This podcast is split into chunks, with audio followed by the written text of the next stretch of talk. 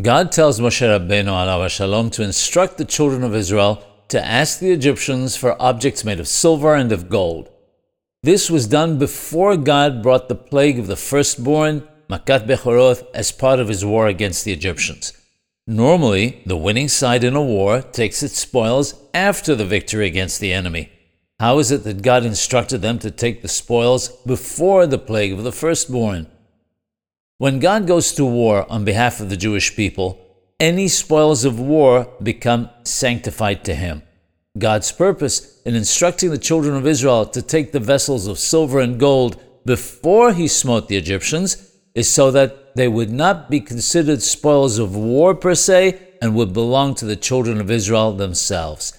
Had they asked for these items afterwards, they would have been consecrated to God and they would have not left Egypt with the great wealth, Berchush Gadol, that God had promised Abraham Avinu, alav shalom.